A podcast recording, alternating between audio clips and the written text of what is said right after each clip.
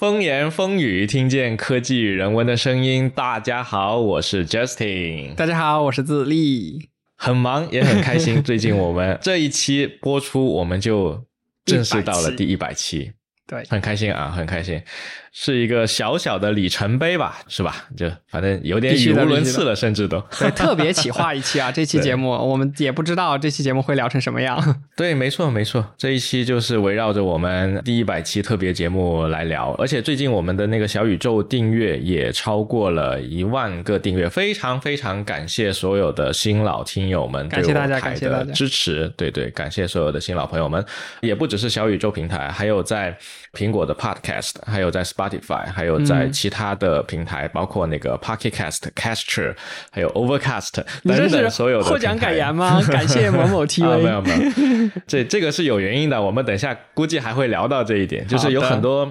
不同平台收听的听众，他们不一定是在小宇宙，也不一定是在苹果，但都会听我们的节目，然后就照顾一下，就是非常非常感谢，无论在任何一个平台收听我们的节目，支持我们的听众朋友，就是因为有大家的支持，我们才能够一直持续的去做到一百期。就是这个过程，其实遇到了非常非常多的人，非常非常多的事情，然后也很开心。所以，既然这么开心，本期是有很多福利的结尾，非常隆重。对对对，我们结尾也会有很多的福利给到大家，所以请大家不要错过。接下来就正式进入我们的第一百期节目，好吧？好的。开始之前，其实最近我和自立都非常非常的忙，嗯，无论是工作上遇到的事情，还是说各种各样的生活琐事，对，事情都非常非常多。忙是一回事，但是我觉得说能够在忙的状态下，能够有这么一小片的时间，我们可以坐下来录个播客，录一期节目，聊一下，不管是苹果的事情啊，还是什么样的东西，我觉得都是非常好的。对，非常好的一个，算是一个 take a break，而且我们这期节目播出还不确定是哪一天哈，但是 应该这两天就要播了。那下个礼拜其实苹果还会有一场发布会，对，发布会我们通常都是要加班加点的去聊苹果的，所以到时候应该也会有一期新的节目，很快就会上架。而且我们这个月的科技快乐星球还没有发，对不对？还欠了一期科技快乐星球。没错，我们上一次发节目，Oh my God，已经是看一下，是天呐，中秋节的时候跟聂俊就 Gameker 的聂俊对聊万物破源游戏博物馆，结果呢，因为过了一个国庆假期，然后回来之后真的各种忙到晕头转向的，所以 Anyway，我们接下来会好好更新的。攒下来的节目会还的。OK，说回播客这个事情，就是我们其实，在五十期的时候。当时是聊了这个电影《沙丘》，对吧？对，那个时候我们还提到说，因为当年去参加 QQ 音乐的一个线下活动，然后当时 QQ 音乐在做播客嘛，嗯，我们还见到大内密谈的象征他们，然后就当时提到嘛，屁事没干的几位主播，对吧？对对对，还有其他台的几位主播，当然就提到一个概念，就是因为大内其实做了很多期了，然后就说五十期是一个生死关哈，瓶颈里程碑，对，很多节目。可能到不了五十期，然后他就呃，对吧？这个可以收尾了。然后我们过了五十期，当时还特地提了一下这个事情。那五十期了以来，我们现在是过了五十期这个坎，然后现在迈入一百期这个坎，也挺好的。我发现一路做下来，一路还是很多收获的。没错。对，所以，我们总的可以一起来看一下我们这一百期，不算这期，应该算九十九期啊，九十九期节目 都我们都做了聊了些啥？嗯，对对，有一些数据。我们刚才两个人在这里盘数据哈，盘了一下，有些东西还挺意外的，对我们自己都不知道。没错，首先我们来看一下这九十九期我们邀请过的嘉宾，包括串台主播哈，人数盘了一下，一共有五十五人，这个 还是没有想到，没有想到，对，有点厉害的。因为五十五人的话，除下来每期至少都能分零点五个嘉宾，对吧？对，也就是我们两期都得出一个嘉宾。至少我们通过这个播客节目有交集或者有认识到的新的朋友，就会有五十多位这样。对啊，当然这五十五位伙伴其实也会有重复的上台的次数哈。我们现在时间有限，没有去统计的那么的精确。但是 anyway，我们通过播客这个节目，确实认识了一些很有趣的小伙伴们。不仅仅是我们做科技的方向，所以我们可能像开发者的小伙伴，其实聊挺多。最近才跟新乐聊，跟 Harry 聊，然后更早以前还跟在日本东京的丁宇，对，然后来歌词经理等等这些小伙伴是开发者的方向。但我们也会去跟一些不是开发者的小伙伴去聊，比如说开咖啡店的老黄，对，聊了一个做公益的咖啡的节目。啊，对，还有做公益的时光诗歌的两位，还有这个做播客的厂牌，对吧？生动活泼，嗯，我们每年都合作，然后那生动的小伙伴都特别 nice，人非常好，所以所有的这些跟人之间的际遇啊，我觉得是做播客带来的非常非常棒的一个体验，没错。是有这么一个桥梁，可以去连接到这些可能，如果我们只做本职工作的话，可能圈子就会很小，能够去接触到，对圈子会更小，因为。尤其我们在本职工作，我们是在大厂做技术类的方向。那技术类就包括设计啊，设计我一直认为设计也是这个技术类的岗位哈。就是技术类，我认为就包括研发、运维啊，啊，这个设计啊，这些都都算。啊，不是那个意思啊，就那个是狭义的。Anyway，就是就如果我们一直只做技术岗位的话，其实因为岗位的原因，所以基本上很多事情我们自己一个人能解决，或者是跟身边的团队合作去解决。嗯。很少会去走出身边的这个小圈子，然后去接触到更大的一个圈子的人，所以我觉得做播客在这一点上真的非常非常棒。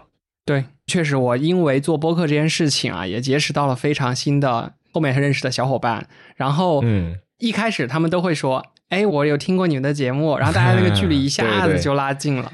然后同时也是因为 Justin 之前邀请了很多嘉宾嘛，之前我也不认识的。然后我们通过播客，哎。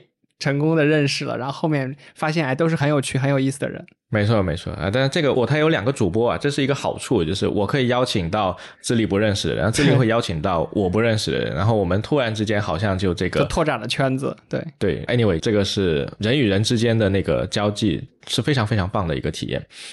刚才也提到哈，这个做客嘉宾的数量还包括串台，对吧？然后我们盘了一下，这九十九期里面，我们一共串台串了多少次？万万没想到啊，这个数字是八次，是多还是少呢？你觉得？这太少了，尤其是我们去年的年度总结啊，这个独孤九剑我们才说过要多串点台，对，结果串台次数还太少了。我觉得后面我们看情况吧，等 等我们可能这个时间安排，对，还得考虑我们的时间安排足够宽裕的情况下可以去。因为我们现在更新节奏，虽然我们没有说必须是两周一更，但大体上就是两周一更，一个月两更这样，所以能够安排的也不会特别的多。这我们不鄙视这个全职做播客的厂牌，或者是全职做的小伙伴啊。Anyway，后面这个有串台的机会，就应该多多去尝试。没错，对。下来是我们从三十六、三十九期的时候，三十九期开始做第一期《快乐星球》，当时成了一个系列，就是我们会去把一些最近发生的科技圈的，或者是后面把游戏和影视也包括了进来，就是新上映的一些文化作品，我们感兴趣的拿出来，然后我们聊一聊这些新闻都有什么有意思的东西。然后这个系列已经做了十九期了，然后接下来还会继续做下去。对，而且我发现这个系列的评论区啊，大家都还挺喜欢这个系列的，就是可以从不同的角度去看待最近科技圈发生的一些事情，包括我们俩在聊的过程中，其实。一方面我们也准备了非常多，另一方面我们碰撞出很多不同的观点。我觉得这个是这个系列得以收视长虹的一个重要的点。当然，这个“收视长虹”四个字哈，在下是不敢 不敢接的啊。但因为开玩笑，anyway，就是《快乐星球》虽然在我台总的那个系列里面单看数据的话，对它不算是最活跃的一个系列，但是依然是我们觉得能从中收获很多的一个系列。所以其实做节目嘛，你不会只看数据。如果我们只看数据，那我们就朝着那些能能做广告、做流量的就完了。微博热搜好了，对吧？啊，是的，没错嗯啊，所以不会只看数据。好，那这是快乐星球，接下来还会继续做啊。然后最近这两个月发生了非常非常多的事情，我们已经涨了一堆的新闻，还没有对 释放出来。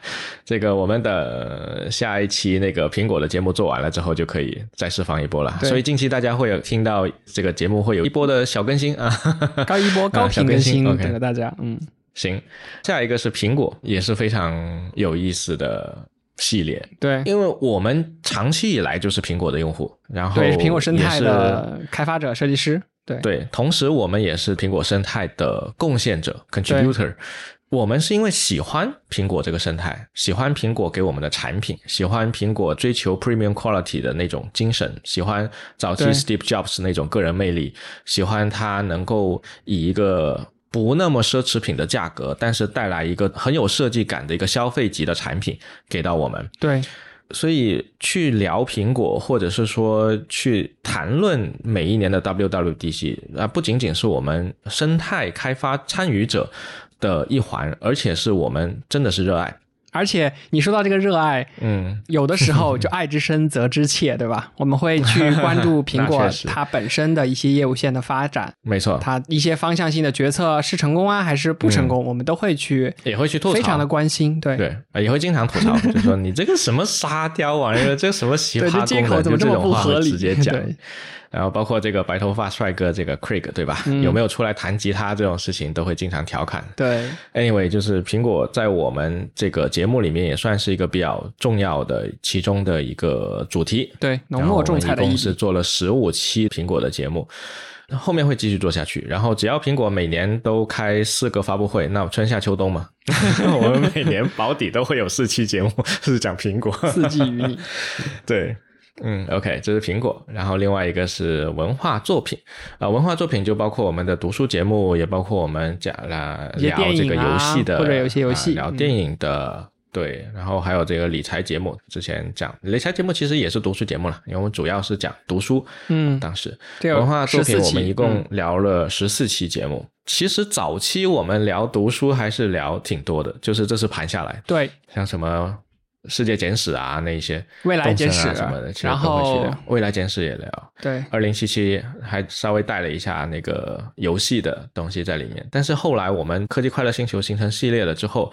可能经常就是一期科技快乐星球加一期世界各地，哦，我们甚至都没盘世界各地，这个世界各地其实融到嘉宾里面去了，对，很多嘉宾都是。是以世界各地的这个系列来呈现的。没错，世界各地是我们非常受欢迎的一个系列哈。当然，我们的 title 并不叫世界各地，然后我们通常是在某某地方生活与工作是什么样的体验，至少十几期的节目是上了的。然后我们因此也跟这些开发者朋友们有一个比较深入的交谈，是非常棒的一个体验。而且通过这十几期节目，我们应该是有一个非常新的视角去了解到了这十几个城市，在那个城市里面的啊生活工作的一个方式，而且给很多想要去这个城市打拼，或者说嗯了解旅游也好，工作也好，嗯提前能够了解到很多它不同的对视角。然后关于说你说去到一个城市甚至一个国家，因为我们嗯有做日本的，有做新西兰的、美国的，然后国内的话有成都、大连、上海，还有最近的那个昆明等等很多的这些不同的城市。然后呢，我也收到了一些反馈，就是有一些听友他听了我们某某。地方的一个节目，嗯。然后他可能本来就规划我想去那个地方，然后就先听了我们的节目，比如说想去日本，然后就把我们三期日本节目都听了，比如说对。想回大连，然后还到集合上面去联系一红，说哎呀这个大连现在是怎么样，听了这个节目，然后就对大连有了一些新的了解。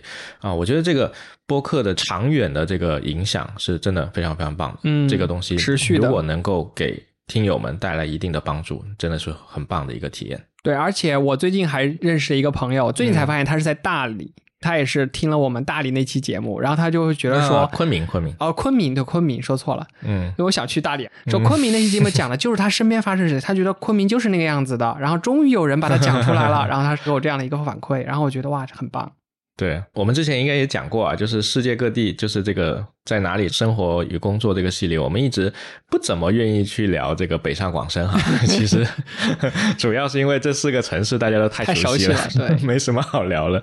对，当然我们还是做了北京的老苏，对吧？对，上海的 J J 的，深圳和广州。那我和智利分别在深圳和广州，搬掉了，搬掉了。就家门口确实就更没什么好聊的。对对对，以后我们看能不能找到比较新鲜的角度。我来聊广州。你来聊深圳。对，Oh my gosh！等有这个机会先，OK。然后其他的节目我们盘下来有十四期哈，然后零零总总就九十九期节目奉上，然后再加上今天这一期一百期，接下来我们还会继续做，继续做一百零一期、一百零二期，还会继续做到两百期，OK。对我们这么九十九期节目，然后听众朋友们一路走来，我不知道大家听了多少啊。如果大家有一些印象深刻的节目，也可以在我们的评论区告诉我们，你对哪些节目印象深刻，或者你觉得哪些系列你非常的喜欢，希望我们可以继续去做，都可以跟我们互动一下。对你提到这个，我就想到最近有几位听友啊，就是可能是在。我们最近几个月的新节目入坑的，然后他们 去翻我们的老节目，然后就翻翻翻翻翻，对，翻到了最早的节目，然后去留言，我都觉得有点汗颜，因为厉害，就很早期的节目，其实对于我们这种做节目的人来说，就会觉得说，哎呀。几百年前的东西会有点丢人，嗯，就是说我们去做节目的时候，在几年前讲出来的话，就是我们几年前的那个水平，几年前的那个认知，对啊，现在回想过去，总会觉得有点羞耻哈。但我觉得有羞耻是好事，这个话我应该讲过几次了。对，就是当你回过去看几年前，你觉得几年前的你是个傻逼的时候，那就说明你现在没那么傻逼了，这是个好事啊。未来再看现在 依然如此。OK，然后我们再看一下小宇宙的数据，因为小宇宙是目前应该是平台来看国内的播客平台数据最开放的一个平台。对，喜马好像都没有它那么开放，就小宇宙可能是最开放的一个平台，所以我们现在大部分的数据大家都可以直接在小宇宙上面看到公开的数据啊，包括我们过了一万的这个订阅，然后大家就可以看到我们接下来会上到一万多少，然后呢？在我们的这个小宇宙的页面，也能看到我们最受欢迎的单集是哪个？刚才智利问我，我们最受欢迎的单集是哪期的时候，我在想，嗯，好像以前是 Livid 的图拉顶啊，还有那个我们做中文播客榜那期啊，我记得是这个。结果一看吓一跳，不是的，居然是小白如何理财的第一期，说明是当前这个经济形势下来是吧？大家还是对理财这个话题非常的感兴趣 啊。这是一个后来居上的，确实是后来居上，但是这个事情确实是挺出乎我意料的。就是，当然我们去做小白理财那个节目的时候，我们也是很诚恳的，真的是，我们俩真小白，我是把所有的书给读了一遍，然后也是躺了很多坑，交了很多学费。我们俩在股市里面都交了不少学费，真的是，啊，真诚的去讨论这个事情。然后他现在能够 成为我们最受欢迎的单集，出乎意料，但是非常感谢大家的支持。嗯，然后下一个数据是我台就小宇宙的数据啊，评论最多的是什么呢？然后自立当时的第一反应是肯定是抽奖啊，对吧？我当时肯定抽奖，大家就爱评论。对，结果呢？其实不是，不是。评论量最高的是我们当时做播客中文榜，就去年七八月份的时候，就是一开始做那个小工具，想记录我们自己的播客的数据，然后这个数据我们还每天在看，嗯，对，但这个我们就不是把它作为一个 KPI 了，就是能够看到我们的这个整个的趋势，或者是你有哪些地方做得好，哪些地方不做得不好，就是数据它这个东西呢，它不是我们要去达成的目标，嗯，它是一个结果，而不是一个目标。当你就是努力去把你的节目质量做好，或者是做我们自己想做的内容的时候呢，如果大家也跟我们一样喜欢我们的内容，那么它的数据表现从结果上来说，它就是会一个比较好的一个数据在。但我们不是为了做数据而去做这个数据，anyway，有还会去看这个东西。然后评论量，你说这个评论量会非常的多，是因为有非常多的主播。发现了这样的一个工具，然后顺着这个工具找到了这一期节目，我们去讲这个工具的由来，对吧？然后就在评论区里面，大家互相去认识新的面孔，留言新的台，这是很妙。对，现在还零星的会有就新的主播 过来留言。对，当然这个我觉得也是小宇宙平台做的很好的，就是他把评论这个东西放进了博客生态之后呢，使得第一次有了一个。主播与听众一个非常自然的、很好的连接的地方。对，就是在评论区这里，它事实上也是一种社交了，只不过它是一种公开的，而不是私密的社交。OK，这个就不提了。然后评论数排第二的是科技快乐星球 Chat GPT。这个我有点意外，我们抽奖了吗？不要自信一点，我觉得应该是那段时间 AI 热吧，然后大家就有可能有可能感兴趣，对话题度。所以说这个数据有时候也不符合我们的直觉哈，就是我们自己脑子里面也不会装有这些东西。那剩下的其实是在哪里哪里工作与生活是什么体验，这个就很符合我们直觉，因为我们一直以来都觉得这个系列的节目我们是很喜欢的，然后我们自己也觉得品质是很好的，收获很多。而且这个排第三的是在。在合肥工作与生活，其实合肥这个城市，没错，我个人都不是很了解。然后经过那一期节目，我自己也是对这个城市有了一个更立体的画面。没错，毕竟。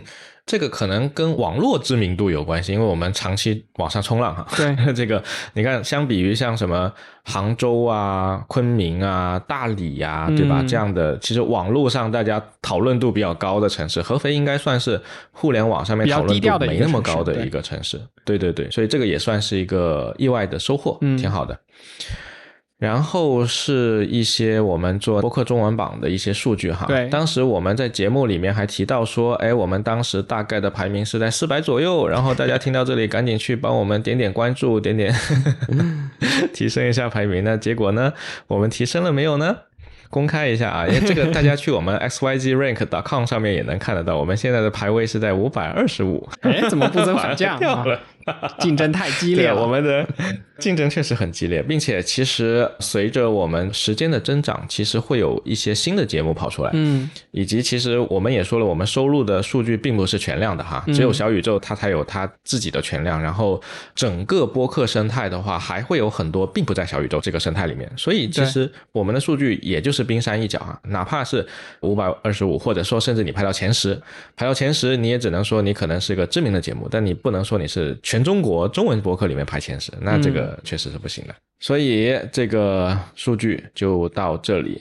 Anyway，就是这九十九期做下来，然后也看到了大家对我们的支持，还挺好的。然后确实也有很多很多的收获哈，不仅仅是来自于刚才提到的嘉宾，然后不同的城市，然后还有一些意外的惊喜，以及听友们的评论。OK，下一个话题是。我们做到第九十九期，那我们第一期到底是什么时候发布的呢？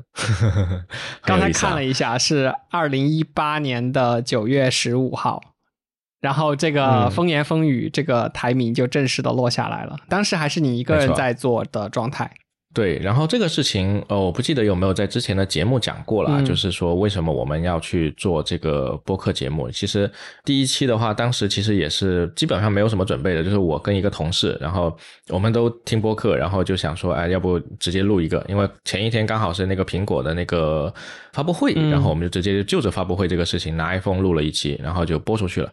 播出去了之后呢，我就想，那这个事情既然已经开了个头，我们就应该继续往下滚。等到后来跟智利聊，基本上我们聊是可以无剪辑播出，都没问题。而且前期我剪辑就是我们两个人在剪，更早以前可能就我一个人剪。然后我跟他聊的时候是贼好剪的，所以我觉得挺省力的。那我就多找他聊几期。结果聊着聊着，哎，那要不就直接一起合作算了，一拍即合。嗯。对，风投圈其实也是这样的。你知道，风投圈一开始是 Real 他自己一个人做，然后找各种嘉宾，然后黄海也是合作多了之后，哎，有一天啊，那我们就 Real 黄海两个人一起做，然后他们就一直做到了现在。对，因为有一种默契，大家模式都差不多。对，所以认真起来，好好的去跟这个播客，是到了第十九期，疫情之下谈谈远程办公。那个时候是二零二零年初啊，当时疫情刚刚起，然后大家刚开始。居家办公，然后也真不知道未来会发生什么。买菜什么的，京东小哥还在到处跑，但是就觉得这种体验很末日。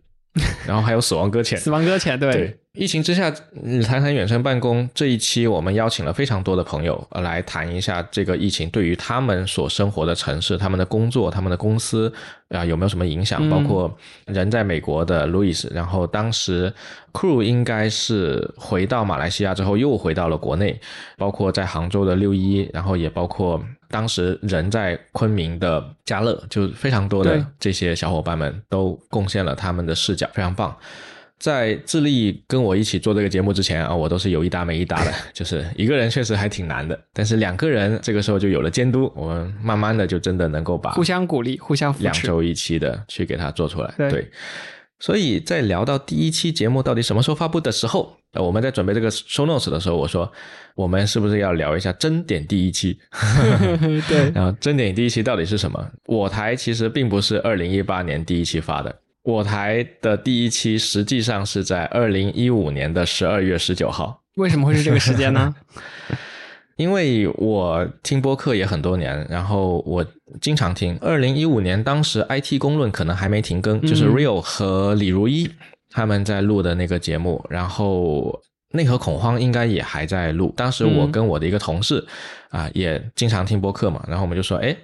那他们能聊，我们也能聊啊，对吧？我的同事甚至拍胸脯说我们聊的比他都要好，然后就直接就找了个地方就录了，于是就开始做了当时的一个播客节目，只跟了三期，我记得啊。到后来是跟不下去了，跟不下去的重要原因不是说我录不了节目或怎样，我记得当时还储备了两期，我没有去剪，原因其实是那个时候我过于追求完美。所以剪不出来哈。对，我是觉得质量做的不够好，我就不应该放出来。但实际上做到现在，这个就真的没什么所谓了。就这种所谓的一定要达到什么什么标准或达到什么完美，自己认为一定是好的再放出来。但不是说我们对质量不去把控，而是说这种心理包袱其实是没有必要的。嗯，在做很多事情的时候，反过来它会阻碍你去真的做一些事情，真的把一些事情产出出来。发出去，让别人接触到，对吧？对，好与不好，你得发出去了，由接收的人来评判，而不是你自己就直接把它掐灭了。你掐灭了以后，就真的不会有了。嗯，所以反正回想起来还是挺幸运的，十几期了之后找到了智利跟我一起去做这个节目，缘分缘分。嗯，反正做到第一百期了，我们中间也讨论过这个名字要不要改哈，但后来都懒得改了。当时我起这个名字是偷懒，因为。我完全不知道应该叫什么名字。你知道播客起名其实挺痛苦的，四个字，反正 对。当时我的博客叫这个名字，那我就想，哎，算了，我就不起名了，直接把这名字一糊上了再说，对吧？对，先发了再说。那没想到就发到了一百期，挺好的。然后这一百期中间还收获了资历哈，这个 co-host。所以如果说听友们有想要做播客的，你就跟我当年一样，糊一个名字，对吧？糊一期啊，先把第零期发了再说。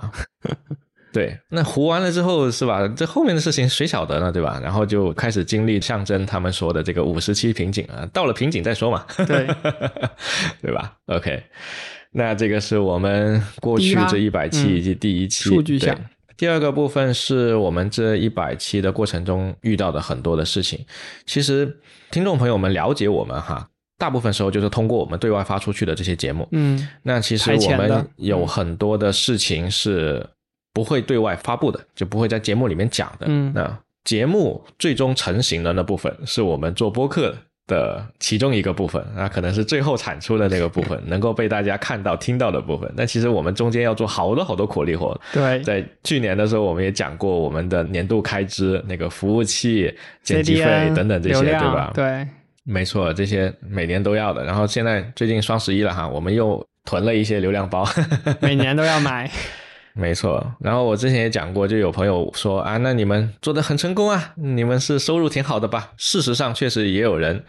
对了，如果大家对我们做这个播客，然后的一些开支和一些消耗是是一个什么样的状况感兴趣的话，可以去看我们第五十六期节目啊。当时我们在那个节点上年终总结的时候讲了很多这方面的事情。对啊，有兴趣的可以听一下。嗯，所以我就说嘛，啊，这些上次应该也讲过，就是朋友就说，那你做的很成功啊，那那是不是你收入也挺好的啊？这个实话实说啊，就是我们暂时是没有收入好吗？我们现在收入为零。对，没错。当然有过广告主想要找我们去谈合作，但是最后我们其实评估过这个。做播客的话，我们应该以什么样的形式去谈这个合作？然后最后没有说达到大家一致的一个结果吧，所以我们到现在为止也还没有去做这些相关的合作。但我觉得也不着急，因为我们暂时也没有说一定要去有这个营收的压力。对啊，我们又不是全职在做播客，这是一方面；另一方面就是我们还是想要找到这种比较契合的广告主啊，金主爸爸，我们当然不是会不反对这件事情，对，也欢迎大家可以联系我们。肯定的，相关的这个广告主非常欢迎来联系我。对对对，对，以及其实我们在做节目的时候，接广告的节目有可能，比如说有一种形式是做定制节目嘛，对，那定制节目你可能就得去为了广告主的恰饭的那个内容去思考。考虑一个定制内容，但如果说在完全没有任何广告的情况下，那我们其实所做的每一期节目，我们也不带货，对吧？对，更纯粹完全可以由我们自己去掌握。对，当然有恰饭当然是好的，恰饭意味着我们可以更持久，对吧？这个不止两百期了，可能三百期、五百期都可以。对，好吧，OK。然后我们中间。一开始是自己剪的，后来尝试了这个剪辑外包的事情，也是由智利发起的。就我们两个人的性格以及我们会做事的方式，其实是有很大的不同。嗯，我们所看见的东西，我们愿意去尝试的方向也各不相同。我觉得这个是非常好的，不管是我们做节目也好，还是说我们合作的所有的项目也好，就是我们的均衡往往不是说拉扯成了一个大家都一样 中等的中庸的产品，而是变换出了一个没想到的 surprise。对吧？就是会变换出一个大家都没想到的一个场面。对，说到这个剪辑外包这件事情啊，尝试之初肯定是为了解决我们两个时间不够，然后这个发节目从录完到发布中间其实有非常长的等待时间。那尝试过这个剪辑外包之后呢，我们发现，哎，专业的剪辑后期的这些同学，他们在做这个的时候非常得心应手，产出也非常快，甚至。一天剪完，第二天我们就发了，然后我们就可以去准备下一期节目，就会产出更多的内容。这个就是对我们来说非常好的一个加持。对，而且我们其实早前也讨论过一个问题，就是剪辑到底要不要外包。我之前跟 Real 也聊过这个话题，然后 Real 觉得说，如果剪辑的过程完全没有自己的参与的话，感觉好像不像是可控的一个产品。对我来说，就是一个作品。早期我也是持。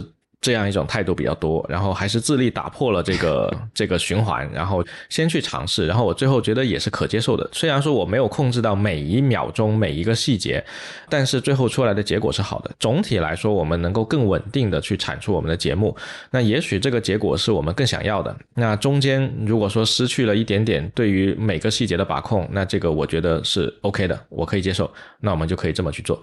对，但是当然呢，这个过程中也需要一些优化迭代的过程。呃，有的时候，因为毕竟剪节目的人，比如说我们的后期静静啊，我们有个固定的后期，我和智利聊节目的过程中，他是没有在现场的，对吧？所以这势必有一个信息差。这个信息差是无论如何无法弥补的，你只能是靠后期我听到了这个东西，然后我在这个时候去猜哪些减哪些不减。对，但这个信息差是无法弥补的，所以我们会有一个优化迭代的一个过程，一个磨合的过程。当然，我也会把一些重要的节点去记录下来，然后传给静静，让静静剪的时候可以着重注意一些地方，然后包括最后我们还会有一个整体的一个复审吧，这样的一个过程。嗯。当然了，这个我们能遇到静静也是挺幸运的啊！非常感谢静静啊，每期对我们这个大力的支持。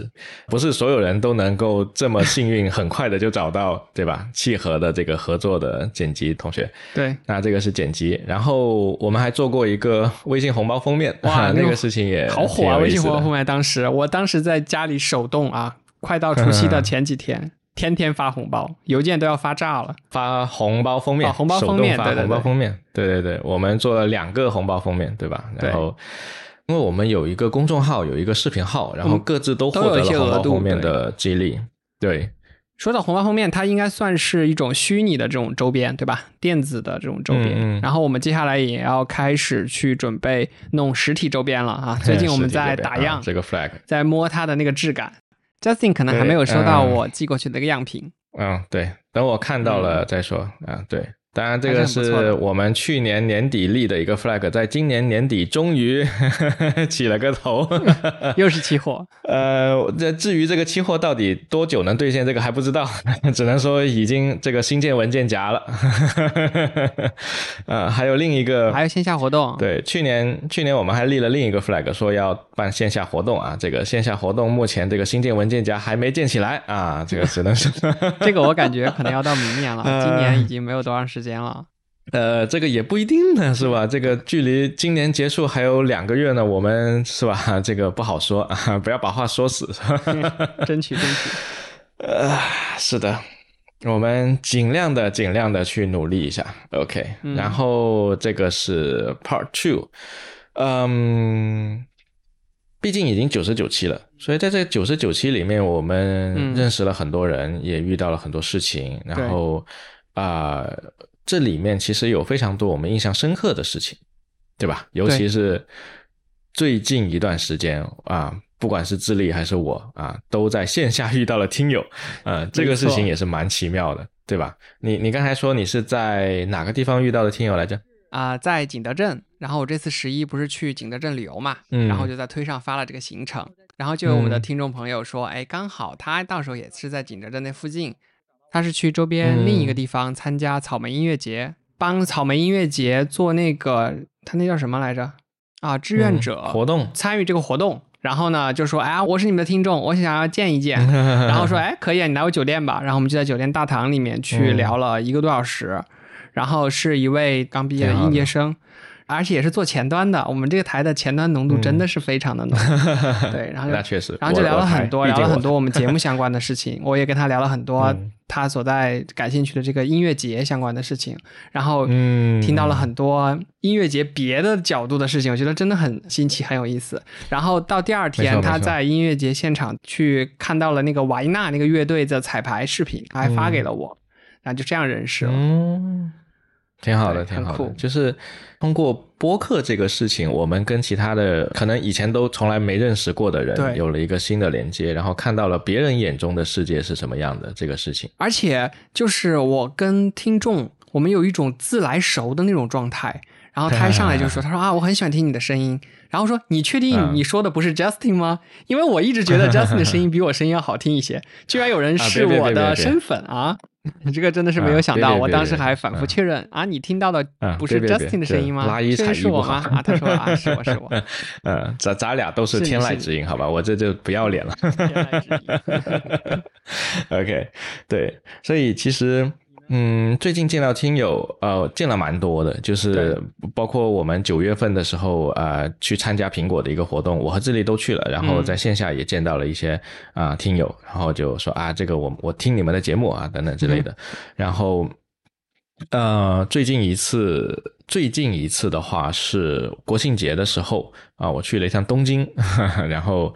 啊，就是跟呃呃也不确定要不要实名，所以我就直接说是跟朋友啊去东京，然后在那边，然后我们约了一些在东京的朋友，然后呢，其中一个朋友就说：“哎呀，我之前是有听你们的节目的，然后呃在来东京之前，他其实是在美国那边工作啊，然后他准备要到东京来，他就把我们之前东京的几期节目全部听了啊，就是听了之后 才来的东西。”对，然后我觉得啊，那我们的节目呃已经很多年以前了，对吧？好几年以前的发出去的节目了，能够还能够给大家有一定的这个这个啊这个价值的话，那还是非常非常棒的。然后我们当时是呃，最终在东京我们是有十几个人，将近十五个人吧，啊，十三十四个人的样子。然后那天晚上包了一条船啊，从羽田川一路顺游直下啊，去到台场。啊，我有在 Twitter 上看到你们夜游的那个场景，呃，这个体验是非常非常神奇的。就是，呃，首先我们从国内去东京，我我每年都去日本，但是我从来没有试过在日本坐船，啊，这是我第一次体验，特别的体验。没错，然后呃，当时在现场的，除了我们四个从国内去的，其实剩下的都是在东京已经待了蛮蛮长蛮久一段时间了，但是绝大部分人都说。一次都没体验过这个游船，所以其实无论是对于我们还是对于这个现场的在东京的朋友来说，这都是一次啊新的体验。而我能够去获得这种新的体验啊，有某种程度上也是因为播客，对吧？因为播客认识到一些新的朋友，然后我们就有了这个连接，有了这个连接，我们才有了东京这一次夜游的经历。所以我觉得这个是非常棒的，真不错。嗯，然后我觉得。呃，因为其实我和智利的身份哈，其实呃，我们并不是全职做播客主播，对吧？对，我们有我们日常要上班的身份，所以我们会有我们日常工作的圈子里的朋友，我们会有播客的这个圈子里面认识到的人，也会有我们去做，比如说啊，独立开发者相关的时候，也会认识一些其他的朋友。嗯嗯，我最近慢慢发现，就是有的时候这些圈子它看起来互相是独立的，但是有些时候这些圈子它可以被 bridge 到一起。然后会产生一个很有趣的体验。呃，我上个月去了一趟上海，然后我在上海还去参观了小宇宙的办公室，啊，非常有意思。就是你能够看到，呃，几乎是 pure 全职做播客的人的状态是什么状态？是什么状态跟我们？还挺不一样的，呃，我我去那天，呃，小宇宙办公室跟极客是一起的，然后呃，他那个办公室是挺有意思的，中间是一个会议室，然后。围绕一圈是工位，然后瓦总就坐在淹没在一群啊普通员工中间啊，然后我过去的时候，那个啊 Kiss 正好在开会，所以他们就在那个玻璃房里面开会，然后我就由那个啊宇航带我去绕了一圈参观了一下，还摸了一下那个啊特别胖的那只猫，很有意思。吉祥物。然后小宇宙有一个录音室。录音室外面是有一个照片墙，我还拍了我的照片，然后贴在了那个照片墙。当时自立不在哈，那这个下次下次去的话，我们可以去那边，然后两个人一起合照，再贴一张照片上去。嗯，对。然后那天呃见了 Kiss，然后聊完之后呢，刚好那天晚上他们有活动，是那个汗水逆行的那个电影的首映，然后会有一个播客去讨论线下见面的这个活动，然后就看到一群。呃，我我脑子里觉得应该是，可能是全职做播客的一群人，然后大家的那个状态会讲出来的话，所啊讨论的东西，其实跟我们这个更偏开发者圈或更偏科技圈的人会去关注到的东西是不一样的。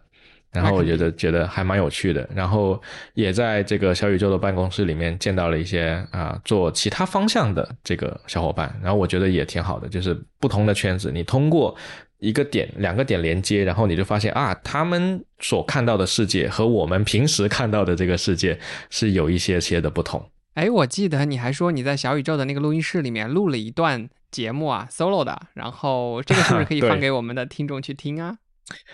啊，我发给你了，但你你可能没听啊，你这个人啊，我不记得。那我们是不是可以作为一个听众福利或者彩蛋呢？呃，你这么一提，也不是不可以。嗯，呃，是这样的，小宇宙有一个录音室，然后我呃那个谁都可以去申请预约某个时段，你想去录音你就去了啊，所以非常鼓励在上海的小伙伴们，如果你想。啊，要做播客，然后想体验一下专业的设备的话，可以去预约小宇宙这个录音室。然后当天我去的时候，正好没人没人预约，那我就进去了。然后进去的时候，我也不知道干嘛。那要不那个宇航就说：“那你要不来来都来了，要不直接录一期呗？”然后我就直接坐在那里，一个人单口讲了三十分钟啊。然后 我上一次做单口应该还是在好几年前，对吧？刚开始的时候，所以还是。啊，对，如果大家有兴趣的话，我们后面可以，那必须的，在这公开出现啊，这个再说。OK，确实会让我们遇到非常多不同的人和不同的圈子，很有趣。没错，而且这个其实也是我们早前做播客的一个私心吧。嗯，如果说我们。看到一个人，他很厉害，或者某个方面他有一些建树，然后我们觉得说啊，这个人很好，我们想接近他。那你突然跑过去跟他说啊，你好强啊，我是 你粉丝，那也不是不可以吧？但是你可能就是个粉丝的身份了，对吧？你就粉丝的身份认识了。但是假设我们是有一个播客节目在，那也许我们可以进一步说啊，能不能来我们节目，我们聊一下？而且播客的这个 context 就是能够让我们。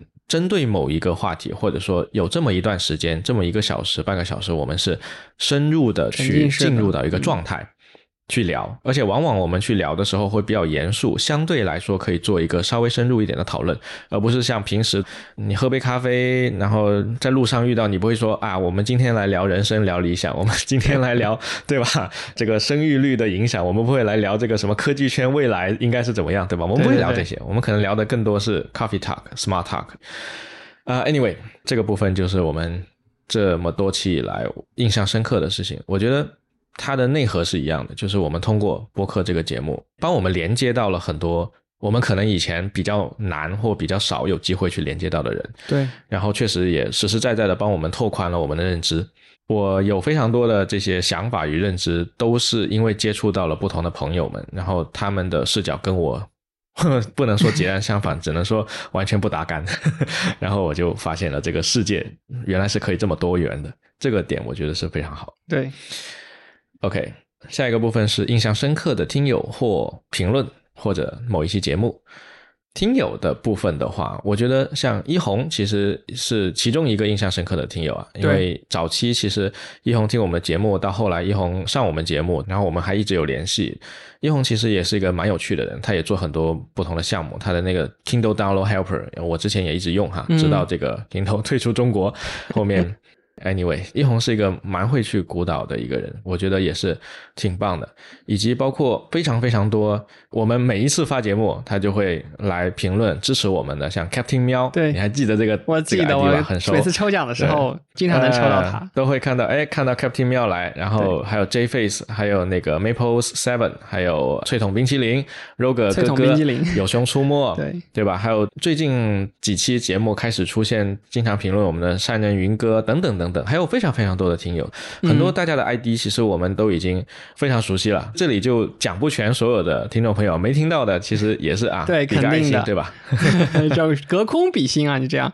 其实这些，我觉得这些听友真的特，每一个人都特别的有有吸引力，我都想知道他在背后是什么样的人。特别是当我之前见过好几个听友，我们线下聊了之后，没错，我就。愈发的想要去了解更多听友和他们背后的一些，他们从事什么呀？然后他们的一些特长啊，或者他们有一些什么不同的建树啊，然后我就可以扩展到很多我不知道的那种领域啊，然后大家去交谈。没错，没错，非常有意思。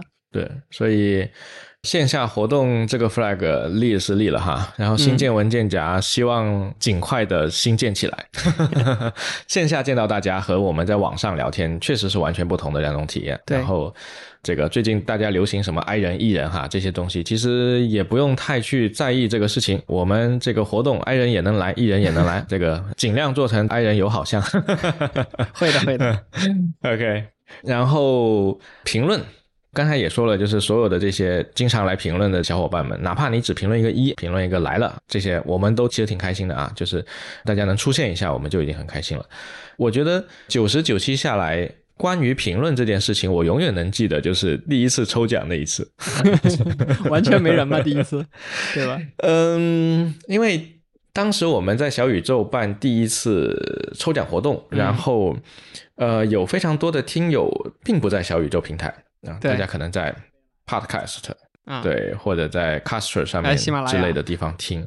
然后我们三十期那当时是三十期啊，我们第一次抽奖说留言就可以获得什么什么，结果没人来留言，就很荒凉，你知道吧？门可罗雀的感觉。然后三十一期我们就。啊，提了这件事情，我们就说，哎呀，都没有人来领奖，有点对吧？抽奖都不要了，对。结果就有非常多的小伙伴就过来留言了，就说，哎呀，我是在 Pocket Cast 上面听的，或者是我是在 Caster 上面听的，那些平台它不能留言，只有小宇宙可以留言，所以他们特地过来小宇宙来留言。所以我至今都会去记得这件事情，就是啊，还是有非常多支持我们的听众朋友，默默的在背后去支持。对他只是收听的平台，他无法去。发出一个我们能看得到的互动而已。我们现在能看到的这些评论，其实也是听友的冰山一角。对，当然还有一些就可能会更直接的推到我的脸上，因为我在维护那个 我们有一个听友群，对，然后我们拉群的那个小助理，然后经常有一些听友就会加这个小助理，然后来表达对这个节目的喜爱。我每次看到我都觉得暖暖的，然后经常也会转发给 Justin 去看。对，这些我们都会互相分享的，就挺好的。大家的支持真的是我们更新的动力。对，因为我们没有营收，好吗？对。OK，然后还有一个评论是我觉得挺有意思的，就是那次我们约了 Harry 来聊独立开发，然后 Harry 不是他香港人，然后。Anyway，就是那期聊他怎么独立开发，怎么生小孩，然后这个小孩怎么带到全世界去数字游民的那个事情。对。然后呢，很有意思，这个听友他的妈妈安利他去听这期节目，是他的妈妈是播客的重度用户吧？经常听了播客之后就安利给他，然后他说好的，之后呢不行，还要抽查到底听了没，要记笔记。那我们这期节目就是他的妈妈安利给他的，那这是第一个有趣的地方。第二个有趣的地方是，这个事情一开始还不是听友告诉我的，而是。这位听友呢，他刚好就入职了六一的公司哦，然后他这个事情是六一告诉我的，说啊，我们新招了一个小伙伴，然后他是你的听友，然后我去看，哎，真的这么有意思，这么有缘分，这个世界就整个 connect 到了一起，然后最后这位听友也到我们的节目里面去评论了，然后我就觉得蛮有趣的，就是这个圈子这么小啊，大家都能够被 connect 到一起，嗯。然后还有一个方面的评论，我觉得是非常好的，而且也非常需要大家多多提出来的。这个评论呢，它表面看上去它是消极的，它是对我们的批评。嗯，但是我们很需要这种批评，因为如果所有人都不批评，那我们也不知道哪个地方做的不好，我们就没有办法去改进它。比如说，就有小伙伴会说啊，能不能不要那么多离谱，不要那么多我靠等等之类的。哎，对你好像很久没有说离谱了。没错，还有牛逼厉害了什么之类的。但其实这个东西呢，它是这样子的，这个视角就是我们对外看不到的。这个习惯出现在我身上比较多啊，因为我们现在录制的时候很经常是线上录制，就开一个腾讯会议，大家在视频里面去录制。那对于嘉宾来说呢，通常情况下，嘉宾是不太。去习惯就经常这么的去通过视频的方式跟别人去聊天的，所以他需要很多这种衔接和这种实时的反馈。对，因为当我们人在线下的时候，我可以完全不发出任何声音，我跟他点头，我跟他一个眼神，我看着他或等等之类的，这样的话，对方就已经能明白我正在听，我的表情是什么样的。对，但因为是远程，并且我们是通过视频的方式，所有这些信息在线上都被抹除了。所以呢，我作为一个希望更多的去主导这个线的一个人，这个不是我故意的，这个就是自动的。那我会更多的去通过声音去给反馈。对，我会说啊，是这样的啊，等等之类的。那当我自己剪辑的时候呢，我是大刀阔斧的，十个里面我可能只会留一个，或十个全剪了。但是当静静帮我去剪的时候呢，他未必会理解这个是故意扩大这么多数量的 feedback，他可能会觉得啊，这个是需要保留的，所以他就保留了。结果就会出现，能不能少说点？我靠啊，能不能少说点啊？厉害啦，这种东西。的情况出现，这个是会有的，所以说我们后面这个迭代更新，对吧？就会对慢慢的会去把这些东西给它去掉。但是我想说的是，在评论里面告诉我们这些是很重要的，因为你不说，可能我们也不会知道这个东西对大家的观感来说影响那么大。嗯，我们就不知道应该怎么去改进，所以非常非常欢迎大家给我们提任何的这种批评类的建议，多提多多益善。OK，最后来一个灵魂一问哈，这个三问变成了一问，那我我来问呗这个，嗯，原因是在准备这个大纲的时候，我发现我问不出来三个问题啊。其实我的想法是因为，其实我们在年度回顾节目里面，还有独孤九剑，其实都已经聊了挺多的，所以有的时候其实之前聊过了就没必要重复了。没错，那这个灵魂一问是什么问呢？这个灵魂一问比较的嗯消沉。就是如果有一天我们做不下去了怎么办？就是播客节目。最近录音这两天啊，有台是宣布了最近会暂停哈，对对对，人家说暂停。然后也有一些台它不一定会出来说我们暂停了，但是它可能就慢慢这个更新频率下去了之后，它就直接就不更了。比如说另一个有台年更 年更播客，我先来回答这个问题吧。所有的东西它都是有生命周期的。不管是哪一个产品，只是说这个生命周期长、生命周期短而已。我其实反而是在想，我们更可能像那个 Accidental Part Tech Part Tech Podcast 啊，它这个名字挺挺绕的，很绕，很绕啊，在 ATP 简称。这个播客已经做了好几百期了，有没有上千期啊？应该应该也没有。它就是一个科技上的播客，然后经常聊苹果，是一个英国和美国的搭档。他们两个人为什么叫做 accidental 呢？是因为他们早前录过另外一个博客，那个博客啊录到一半，他们好像是开车的路上的时候说啊，要不我们搞个新的博客吧，然后就做了现在这个科技类的博客。他们博客做了好多年，一拍即合。嗯所以我觉得，呃，像 ATP 一样，我们也可以做的很久。他们的年纪应该是我们的两倍了。差不多是这个年纪，他们他们年纪挺大的两个人，所以你要说我们能不能一直做下去，做个二十年、三十年，这个完全有可能啊，totally 有可能，这个有什么问题啊？别人都做得到，为什么我们做不到，对吧？再加上那个 Andrew Traveler，他一个人啊，一个人他都做了几百期、上千期了。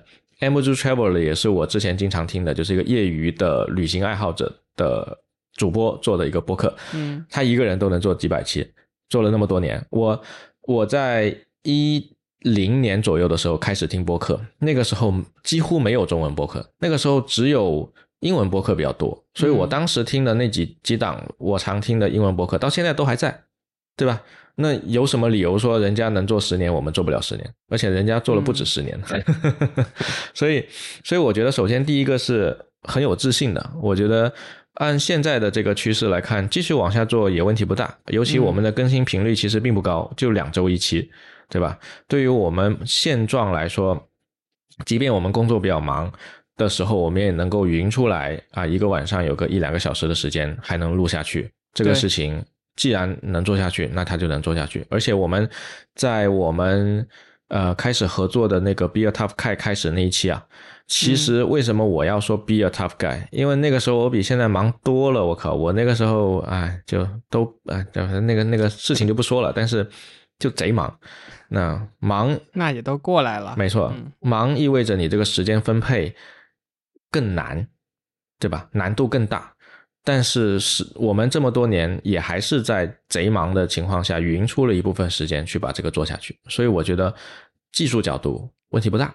嗯，唯一的呃其他的问题可能导致做不下去的问题，在我看啊，就是那有好些节目慢慢后面都不跟了，它往往就几个原因。啊，有些是比如说主播他们有了不同的人生方向，比如说主播出国了，对吧？一个主播出国了，在欧洲，另一个主播在国内，那时差有点大，对吧？然后大家以前是在同一个地点的，后来不在同一个地点了。然后有些人是本来在同一个行业的，现在不在同一个行业了，大家的人生轨迹是会分叉的。嗯，而我觉得呢，人生轨迹会分叉，应该是一件正常的事情。对吧？不同的人，他的人生轨迹确实就是不一样，对吧？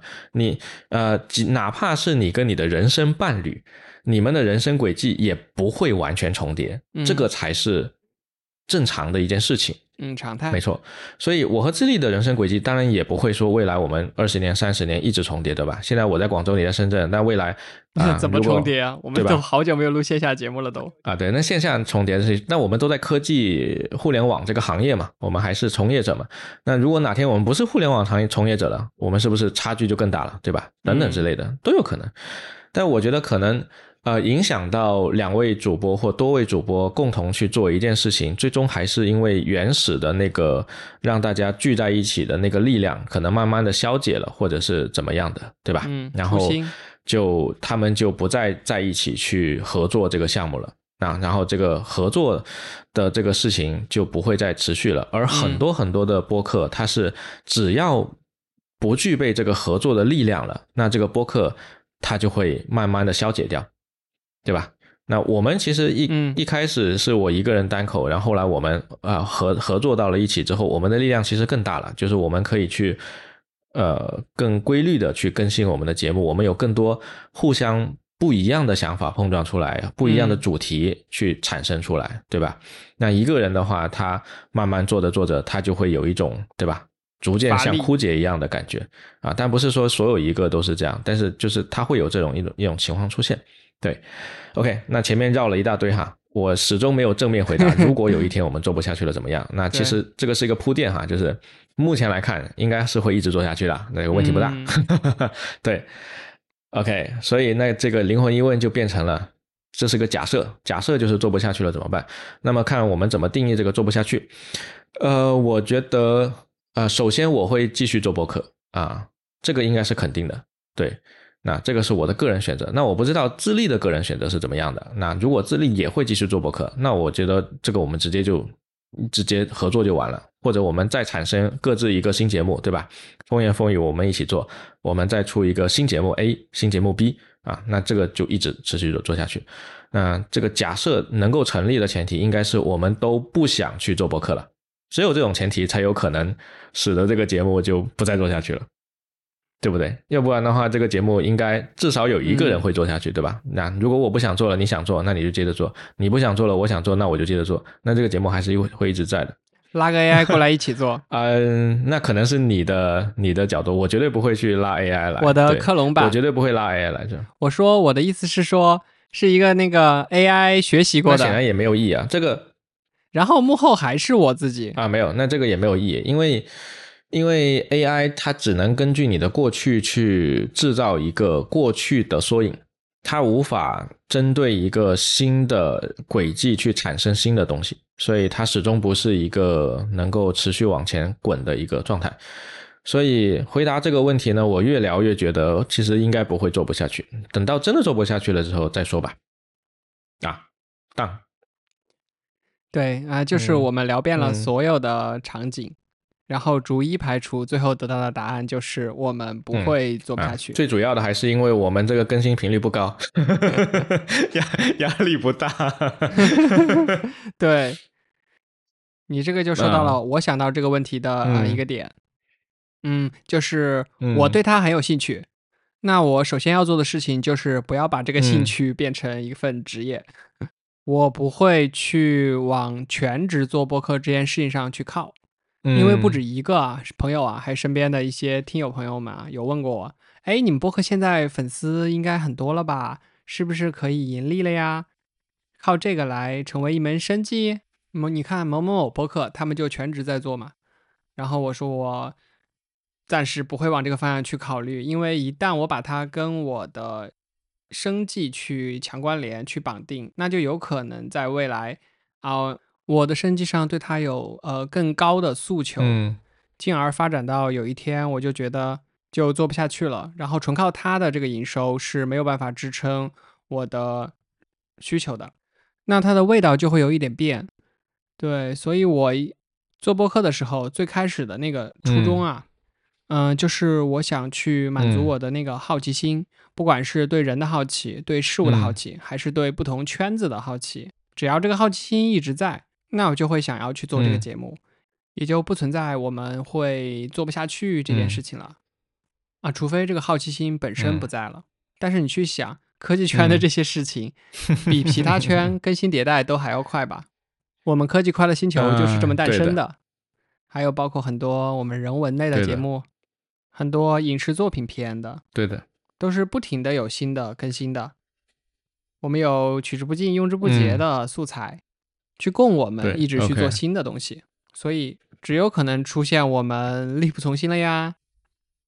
嗯，可能是这种物理上的这种限制，可能可能才做不下去。所以刚我提到说，可能是使用一些技术，比如说 AI 呀，从工具的角度去对抗我们做这个节目的时候，可能要付出的一些成本吧和代价。包括你看，我们现在已经不自己剪辑了，我们外包了剪辑，也是为了可以有更多的精力和时间啊，去做好节目本身。对，是，我们可以一直做下去。嗯，OK，你你刚才讲这个，我想到了两个方面，一个是，嗯，关于播客作为一个收入来源的职业，也就是全职做播客这件事情，那我觉得其实它是两回事，就是，嗯。我们现在正在做的这个播客，我们并非是出于想要把它转换成呃收入，或者说出于想要未来做个公司把它盈利的这个目的去做这这档节目的，所以它呃我们也不会这么去做，我们也不打算这么去做，所以这个是顺理成章的。但是呃，关于是不是可以把播客作为一项事业全职去做这个事情，我觉得是分开的两码事。因为因为有相当多的厂牌已经在做这件事情了，并且他们做的还挺挺好的。这个事情其实我前阵子跟智利聊过一个事情，就是说要不要做周更。因为呃，从数据来看，你只要做了周更，你的数据就贼好，对吧？那什么样的人愿意去做严格的周更，甚至日更呢？你会发现是对数据有诉求或者有追求的人。对，而且这些人往往大概率体现为你是以一家公司的方式，或者是以一个全职，或者是呃这个东西对于你的收入来源有比较大的影响的情况下，你更愿意去做这样的一个事情。因为数据，我们刚才说数据其实对于我们俩来说是一个结果，但是对于你要去做营收、做报表等等之类的这些，那数据对于你来说可能是真的你要去追求的一部分了。对吧？它不再是一个结果了，它是真的要去追求的了。那所以就会有相当多的人去卷周更和卷日更。这个，因为你真的只要你一卷，数据就会上去，这个就摆在那里了，就就途径就在那里。但我们现在还不至于说要去卷周更哈，就是因为我们真的是。想做，我们热爱做，所以我们就去做。所以这个是第一个，就是事业的部分。第二个就是你还提到说，啊，外界的一些变化。但是其实我更想说的是，我们当然处在一个风云变幻的一个时代和一个世界，然后科技依然在不断的去改变我们的生活。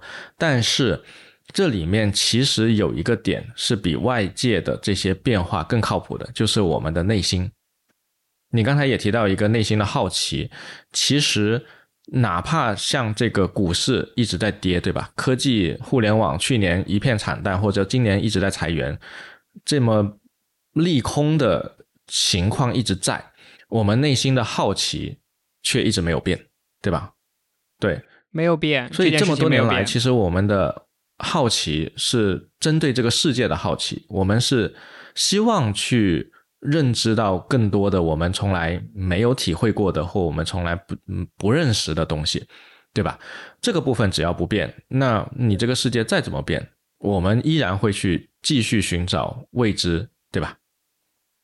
对，而且好奇其实它是一个属于吸收的部分，也就是输入，在输出的这部分，它对应的就是创造。我们两个一开始能够一拍即合。也是因为我们两个都停不下来，必须要一直的去创造，不管是创造一篇文章、一篇读书笔记，没错，还是一个 App，这是我们刻在骨子里的东西，没错，对，所以我们会一直的去创造新的节目，对。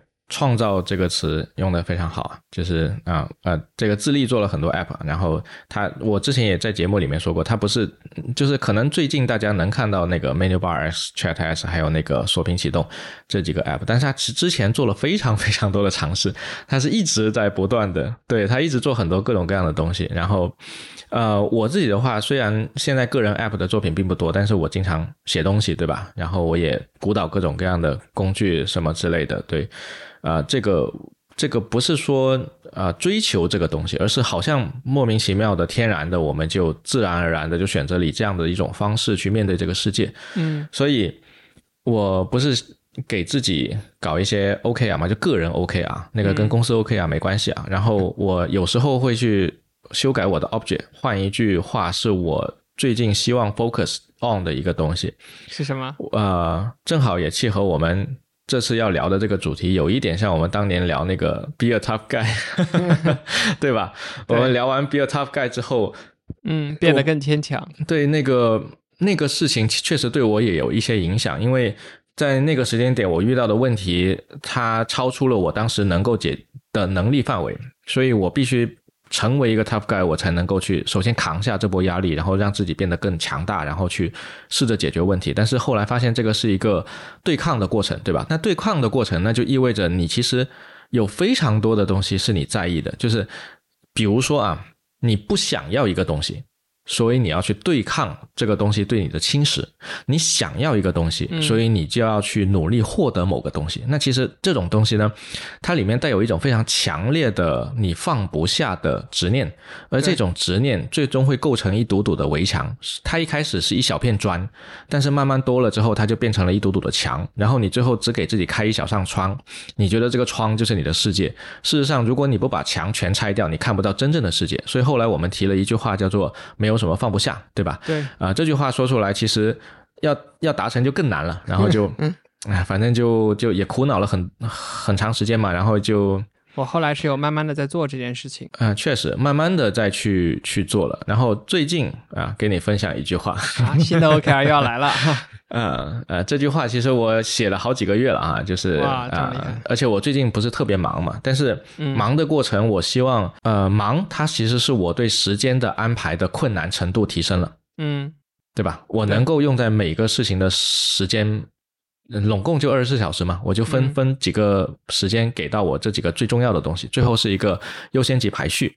我前阵子不是还还发了一些照片，说啊，我去玩那个复古游戏机嘛，啊，对，很有趣。我确实很想要去再通关一次这些复古游戏，但是当我开始玩那个塞尔达的时空之章，玩到那个玩到其中的一个关卡的时候，我就忽然想到。我没有那么多时间去做这件事情了，我必须修改我的优先级去做我真正想要做的那个事情。那么指导我的这个优先级排序的那句话是：创造我所热爱的生活。创造我所热爱的生活，对，不错。OK，那这句话是怎么来的呢？其实，呃，之前看了欧文亚龙的一本书，他是讲死亡焦虑的。那么，呃，这个世界就是我们，我们生下来我们就被生下来了。我们知道有一天我们会死，但我们并不知道具体哪一天，在什么地方，以什么样的方式死去。包括我们刚才灵魂疑问，我们在聊的是播客的死去，对吧？风言风语这个节目的死去，我们知道有一天他会死去，但是我们不知道是什么之间、什么时候、以什么时形式死去，对吧？也许有一天，可能我们俩七老八十了，对吧？变成了一个 呃非常老爷爷，然后呃我们俩其中一个人逝世了啊。然后这个节目没了啊，这这也是一种形式的死去，对对。但是因为这个必然的结果存在，所以我们每个人都有一种死亡焦虑。这种死亡焦虑，它未必会在意识的层面直接呈现出来，说：“哎呀，我好担心啊，明天要死了。”不是这样的，它是会有一种深层的焦虑，它会让你觉得说，每过一天，你就距离死的一天更接近了，你会失去一些东西。比如说，你可能呃年轻的时候十几岁，你打个篮球，对吧？脚崴了，第二天可能就好了，接着上场。但这有点夸张哈，过几天就好了。但你现在会发现，随着呃日子一天天的过，你的身体状态很难回到巅峰的那个那个情况了。随着日子一天天的过，呃，在在公司工作的很多人，他会觉得啊，我是这里注意这个用词是觉得，他自己觉得他的职业生涯的可能性变少了。中年危机实际上不是，但是他觉得他的可能性变少了，所以这种这种东西就会慢慢的挤压到他的意识的层面，会以一种焦虑的情绪表现出来。情绪是我们身体告诉我们啊，这里有一些什么什么信号的一个非常重要的东西，它不是一个坏的东西。现在很多人会说消极情绪就不好，积极情绪就是好的，这个是错的啊。所有的情绪它不分好坏，它都是一个正常的东西，共生的关系。对。所以我读了欧文亚龙那本面向面对死亡焦虑的那本书之后呢，其实我从中获得的最好的、最大的一个信息就是，嗯，反正早晚有一天我都会死去，但是我希望在我活着的这些年里面，对吧？努力的去创造我所热爱的生活。哇，真不错！此处必须有掌声。啊，这这这，我不至于，不至于，不至于。对。其实当下是更重要的。我之前有很多很多焦虑，包括现在大家最普遍的三十岁、三十五岁各种的这种年龄坎上的这种焦虑啊，都会有。然后还有我自己想要的东西很多，我之前也有跟 Justin 分享过，就是我想要什么样的生活，什么样的环境，对吧？又是在深圳这样的一个世界，一个打工人的城市。对，搞钱的城市，所以非常非常多的焦虑。但是其实最后万变不离其宗，就是要过好当下的每一天。嗯，我现在每一天我在做一些我喜欢的创作的东西啊，就是刚才结合你创造这件事情，我都很开心，我很快乐。我在推特上经常会发一些我发现的有意思的事情，我做出来的一些有意思的东西。那我觉得这样的每一天会让非常的快乐。那比起说我万一到四十岁的时候失业了怎么办？四十五岁的时候还没退休怎么办？就有非常多非常多怎么办？最近去看乐队的夏天，里面瓦纳那首大热的歌叫《大梦》啊，就是讲每个人生阶段你都会有非常多焦虑的事情，但是到下一个人生阶段你去回头看，啥都不是。对你当下根本放不下，然后到这个阶段你遇到的事情、遇到的人、遇到的挫折会更多更大。没错，那都不算什么。到最后你七老八十的时候，你回头一看，你就会觉得，哎。那些都不是什么事儿，过好一生才是最重要的。而且更重要的是，你不需要等到你四十岁或五十岁的时候才能够意识到这种什么也不是的体验，你现在就可以拥有。所以非常非常期望啊，所有的听众朋友们都能够去习得这样的一种能力，或者说获得这样的一种体验。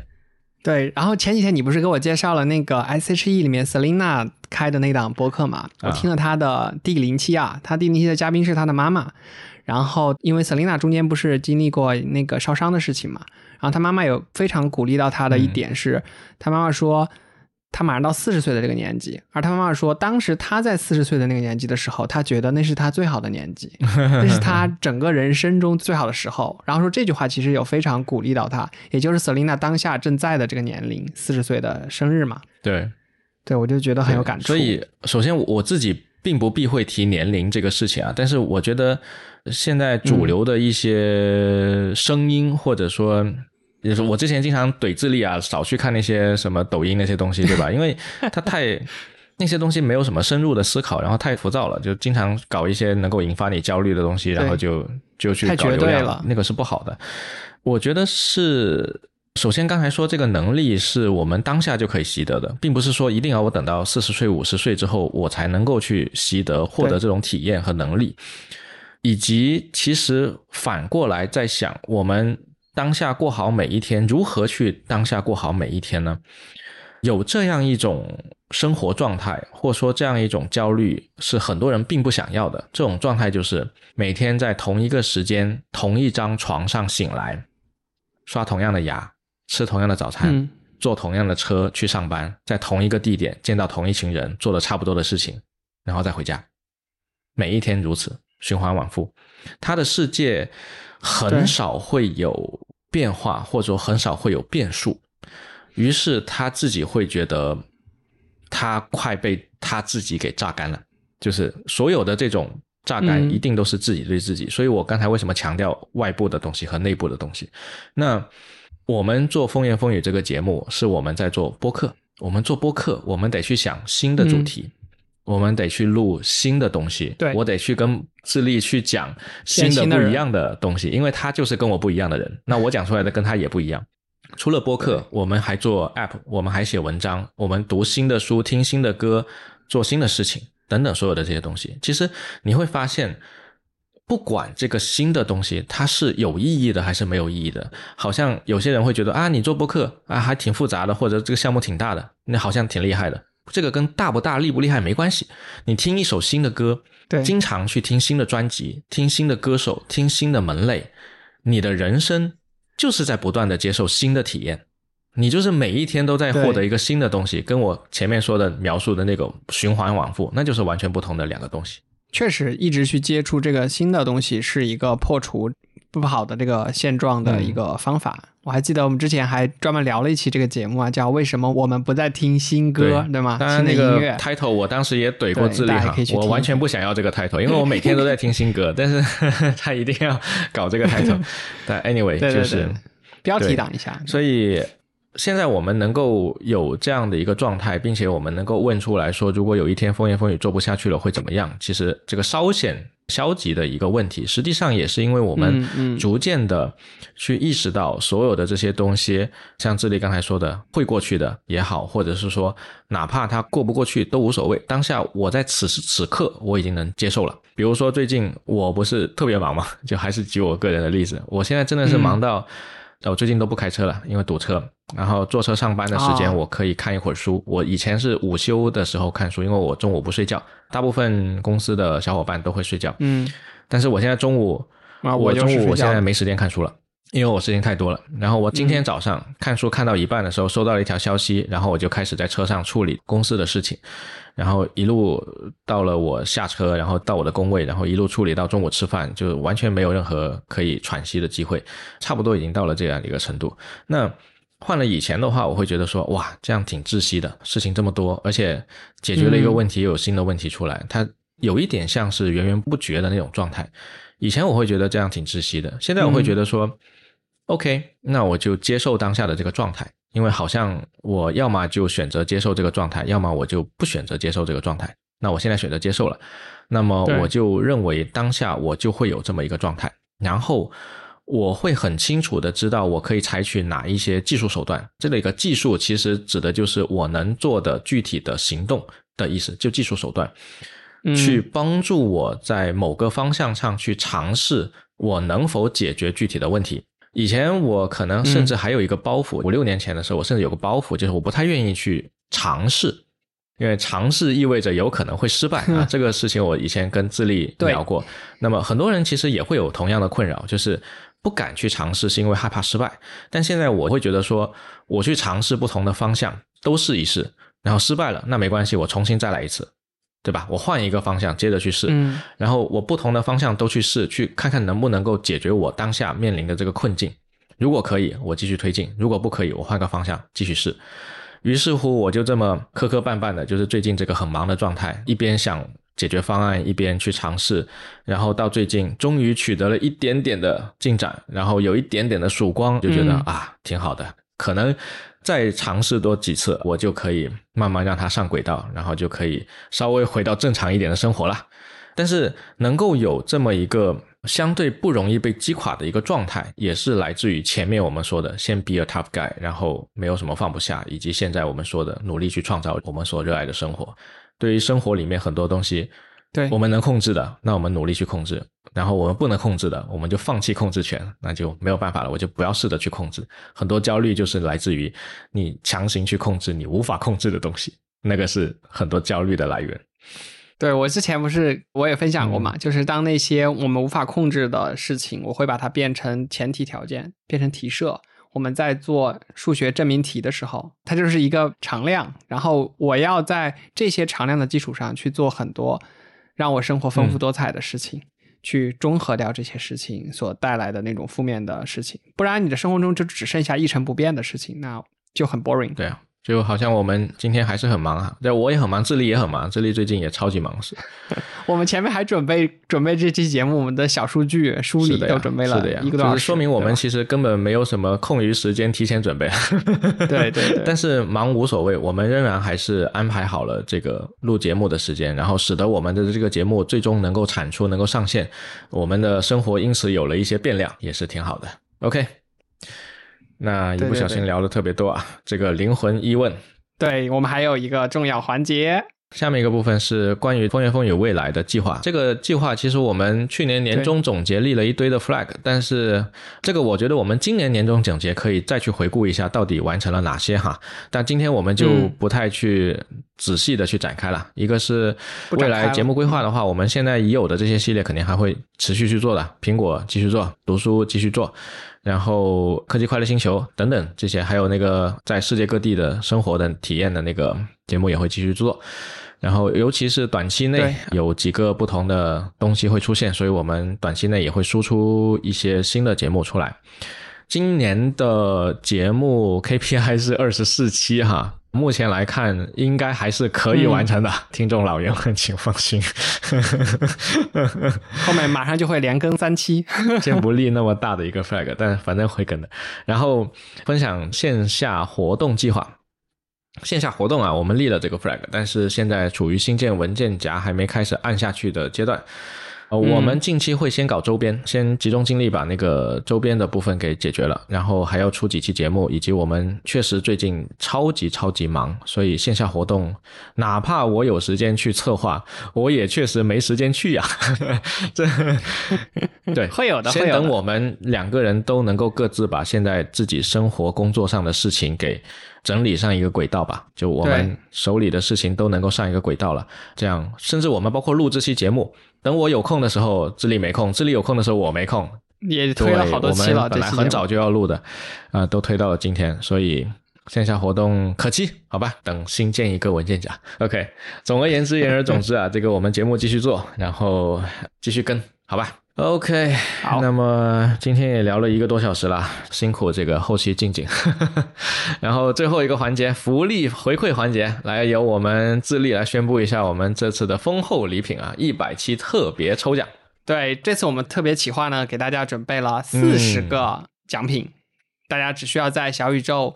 去和我们评论互动，就有机会获得这四十份奖品。我们的奖品有啊，实体奖品是有二十本 Justin 提供的书，是实体书哦。然后你可以把以前我们节目中提到的书，你想要的告诉我们，我们会把它和本台的 周边一起寄给你。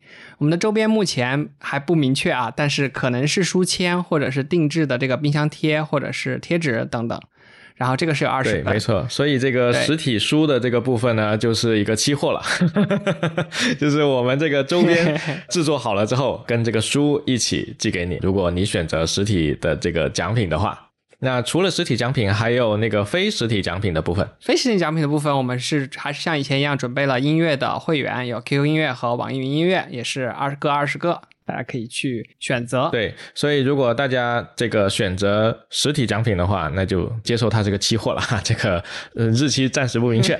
如果你不想要期货的话，那你也可以选择我们的 QQ 音乐和网易云音乐的会员啊，立马就可以发给那个兑换码给你。然后另外呢，除了这两个实体和虚拟二选一之外，智利还额外提供了一些 App 的兑换码，他们是。对，ChatX 的兑换码二十枚，还有 MenuBuyX 的兑换码二十枚，然后无论你选哪一个奖品，都会附赠这两个 App 的兑换码。也希望大家继续支持，非常棒啊！这个应该是我们做抽奖以来啊，这个准备的候选礼品最多的一次。最多的一次，对，挺好的，耶！对，这当然真的要非常感谢我们一路以来的这个新老听友们的支持，你们的支持真的是我们更新的最大动力。因为现在没有恰饭，啊，恰饭了，你们的支持也是我们更新的最大动力。嘿嘿，OK。对，行，那么今天的节目就到这里了。然后我们尽快的去更新接下来的节目吧。反正下周就是苹果发布会了，应该很快了。然后发布会之后就是科技快乐星球了，也很快了，未来可期。那么以上就是本期节目的全部内容了。非常非常感谢新老听众朋友们对我们的支持，非常感谢大家。我们一百期了，对。如果 大家觉得我们的节目还不错的话呢，请不要忘了给我们点赞、转发、支持，不错不错。尤其是本期节目，口播还没有念齐，都对不上。啊不不，因为本期节目尤其要注意来我们小宇宙评论区给我们留言抽奖，好吧？我们非常希望能够给到这个我们的忠实听友们一点回馈，这个也是我们的一点小小心意。OK，那么本期一百期特别节目顺利结束，然后我们下期节目再见，拜拜，拜拜。